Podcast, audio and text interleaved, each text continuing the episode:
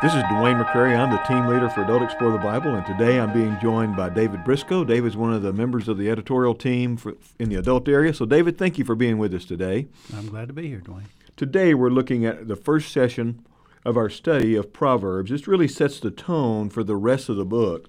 We're going to be looking at verses 7 through 19 of chapter 1 of Proverbs, and I'm just going to walk us through that passage to begin with and how we've got it outlined in our curriculum resources. We began with verse 7 as just calling it the starting point.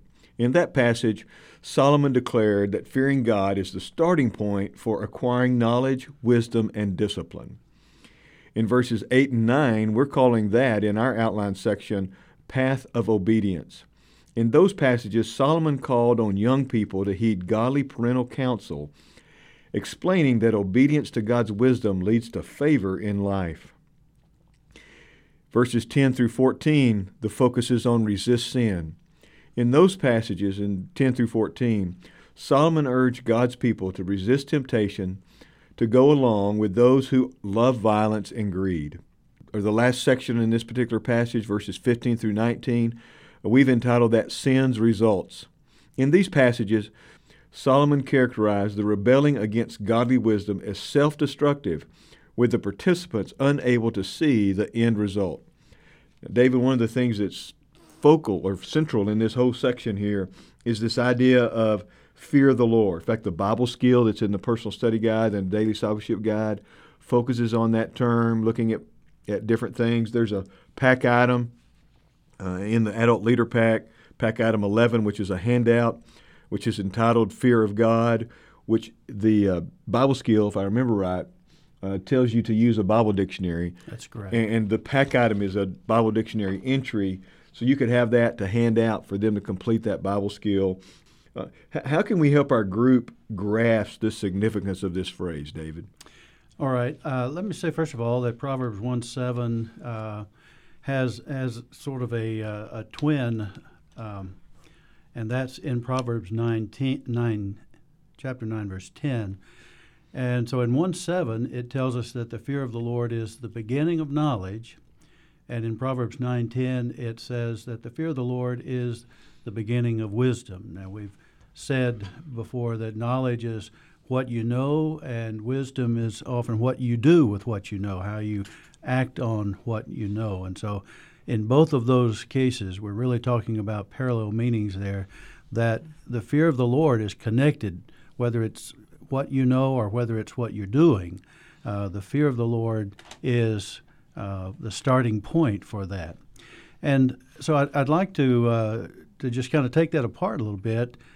First of all, by talking about that word, the beginning. The fear of the Lord is a beginning of knowledge, beginning of wisdom. The word beginning can emphasize one of two things. First, it can be the first in a sequence, okay, so 1, 2, 3, and so the beginning is number one. But it can also emphasize something that is chief in importance. Really, both of these ideas are very helpful to us as we think about that. So in talking about the fear of the Lord, let's just mark down to begin with that it's a starting point, but it's also a most important starting point. It's the chief in importance in terms of having knowledge or having wisdom, knowing how to live. So let's focus a minute on the word then, fear. The Bible dictionary entry talks about what fear is. It's a natural, emotional response to a perceived threat to one's security or general welfare. Now, when we say a natural emotional response, what we mean by that is that it's something that God built into us. It doesn't mean that it's anything that's just of our own doing. It's how God made us. And so we have this emotional response to people, to things, to situations that arise. And we can also say that fear happens to us on a spectrum of intensity. You know, it might be something, just a mild concern, a little worry, but it can also range to something that is really just sheer terror. It petrifies us. Just petrified, exactly. So in that range of meanings, fear then is, it can be good for us if it leads us to appropriate caution or to actions that preserve our life, our well-being. But on the other hand, it can be detrimental as well if we become so severely afraid, so severely and prolonged fearful that we're essentially paralyzed by it. We can't act, we can't do anything because we are so afraid. And then let's add the remainder of the phrase there. It's the fear of the Lord. Now, the Lord is a special word in the Old Testament because it refers to Yahweh. It's the what's sometimes called the Tetragrammaton, which means it's those four Hebrew letters that together is the name that God revealed to Moses to tell the Israelites, this is the God that I'm talking about. This is the God who's going to lead you out of Egypt and call you into covenant. It's the Lord, Yahweh, the one true and living God who established a covenant people in Israel. And through that people, by the way, eventually sent the Son of God into the world as the Messiah, Savior, and Lord. So the fear of the Lord, it has as much to do with being an Israelite as it does being a Christian. It calls us to have a particular relationship with the Lord. It's how we relate to Him. And if we're enemies of the Lord, then it would be an appropriate response to be terrified. Be a different kind of fear. Yes, because Hebrews 10:31, for example, tells us it's a terrifying thing to fall into the hands of the living God as an enemy of Him, as someone who rejects Him or replaces Him with an idol. Now, if we're believers, we have no reason to be terrified of the Lord, but we still should be filled with awe and respect and submissiveness toward the Lord. I think about the occasions where an angel of the Lord appeared to one of God's people, and the first thing he would have to say is, "Don't be afraid." Don't be afraid. Okay, so there is a sense in which we do, as believers, need to be in awe of God. We're not His equal. We are His servant. We're His creation. We're His people in Christ. And so we need to have that awe and that respect and that awareness of who He is and submission toward Him. But we don't need to be terrified of Him because He loves us, because He wants us to know Him and to relate to Him in a right way. David, in verses 11 through 14, where Solomon's talking about resisting temptation, we see the use of the pronoun us. How does the promise of being a part of a group impact our choices here? Well, I think that's an important question for Bible study groups, for example. You have that reality of a group setting, and I think could start by just recognizing that as human beings we are social beings. That's the way God made us as well. And so we naturally crave the group experience. In fact, we enter the world as part of a group. We come as part of a family, and that's that first group that we're a part of. And that group obviously has significant impact on us. We're nurtured, we're trained, we learn in the context of that group that we call the family. But as we all know from experience as well, we get to be teenagers and then we're in school and we find, hey, there's some other groups out there as well, groups of our peers, for example. And even within the groups of our peers, we find that there are little groups that might form groups of the cool kids or groups of the athletic team or whoever they might be. There are these groups that form, and we naturally want to be a part of some of these. But now this is the reason that Solomon is warning his sons about being careful related to what groups that you want to be a part of. And so, for example, in chapter 1, verse 10, he says, "If sinners entice you, don't be persuaded." So he envisioned this gang almost, a group of young men who just, all they wanted to do was just wreak havoc and create violence and rob people. And so Solomon was warning his sons, don't let yourself become a part of groups like that, because you have this pressure within peer groups to go along, to get along. And but on the other hand, again, there are groups that are built around true friendship, camaraderie, bringing out the best in us. I think of the example of the church. And within the example of the church, you have, for example, Bible study groups. Now, those are good groups to be a part of because they encourage us. We have fellowship. We bond together. We help each other, pray for one another.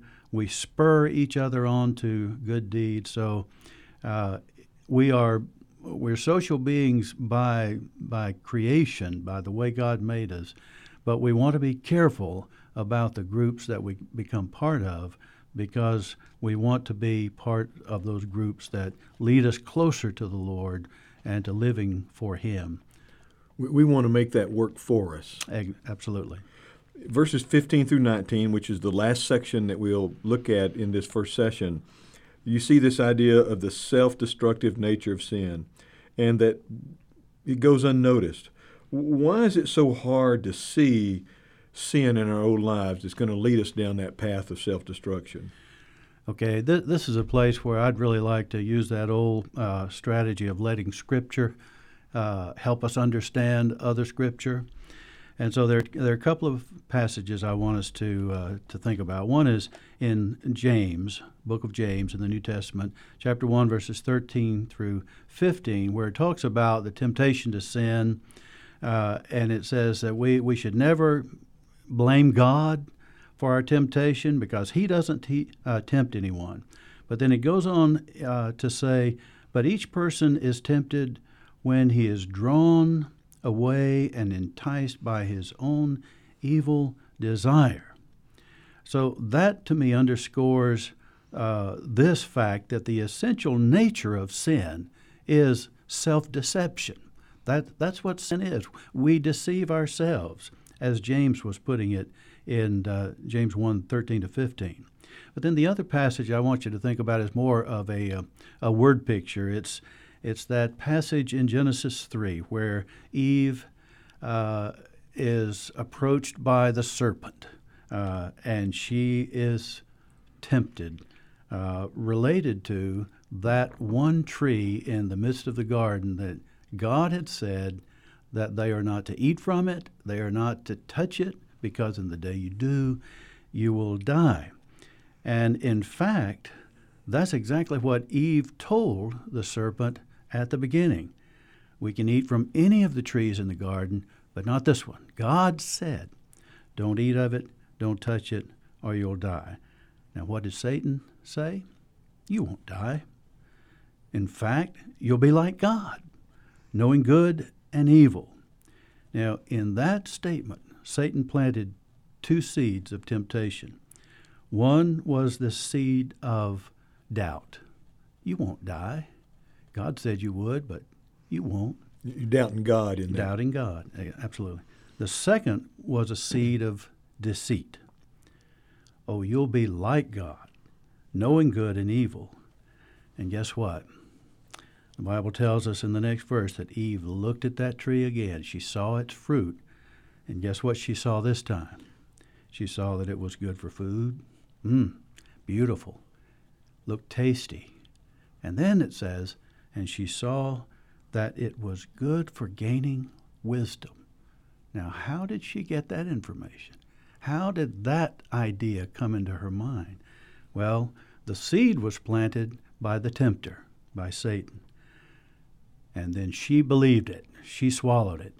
She deceived herself into thinking that, oh, she's going to get something from eating this fruit that God didn't tell her that she would get. So that's why it's so hard for us to see. We deceive ourselves. All of us since Adam and Eve have this nature of sin when we get here. And so we it's difficult for us. In fact, without the power of God working in us, we simply can't overcome sin. It gets the best of us and creates the worst of us. So the two verses you noted there, David, were James chapter 1, verses 13 through 15, and then Genesis 3, which is really the story of the fall of man. Exactly. Okay. Yeah. Are there any other key insights you would want to bring out relative to this passage? Well, I would just point out that it's a case where in this passage Solomon uses a proverb within a proverb in verse 17, where he talks about it's useless to spread a net where any bird can see it. So he's really he's talking about the value of Proverbs and his son's learning wisdom, gaining wisdom. But in that he uses this little proverb about spreading a net where any bird can see it. And the point of that little proverb within the proverb is that if you're bound by sin and self-deception, not only can you not see danger, you won't see danger. There's a 16th century Christian named John Heywood who is credited with this quote that there are none so blind as those who will not see. But Jesus had made a similar accusation against the Pharisees and other religious leaders of his day who knew the truth, could see the truth, but they wouldn't see the truth. They wouldn't accept that Jesus was the Messiah, the way, the truth, and the life. So that's an interesting factor in this passage as well in verse 17. David, thank you for sharing with us. I think you're going to be here week 4, a couple other times through this particular summer. So we look forward to spending time with you during those weeks as well. I do want to thank you for listening to us today. If you have any comments or questions, you're welcome to send me an email at dwayne.mccrary@lifeway.com. That is dwayne.mccrary, dwayne.mccrary@lifeway.com. And I'll do my best to answer your questions. And if I don't know the answer, I'll do my best to find the right person who can answer your question. Join us next week as we look at the second session. We'll be looking at Proverbs chapter 3, verses 1 through 12.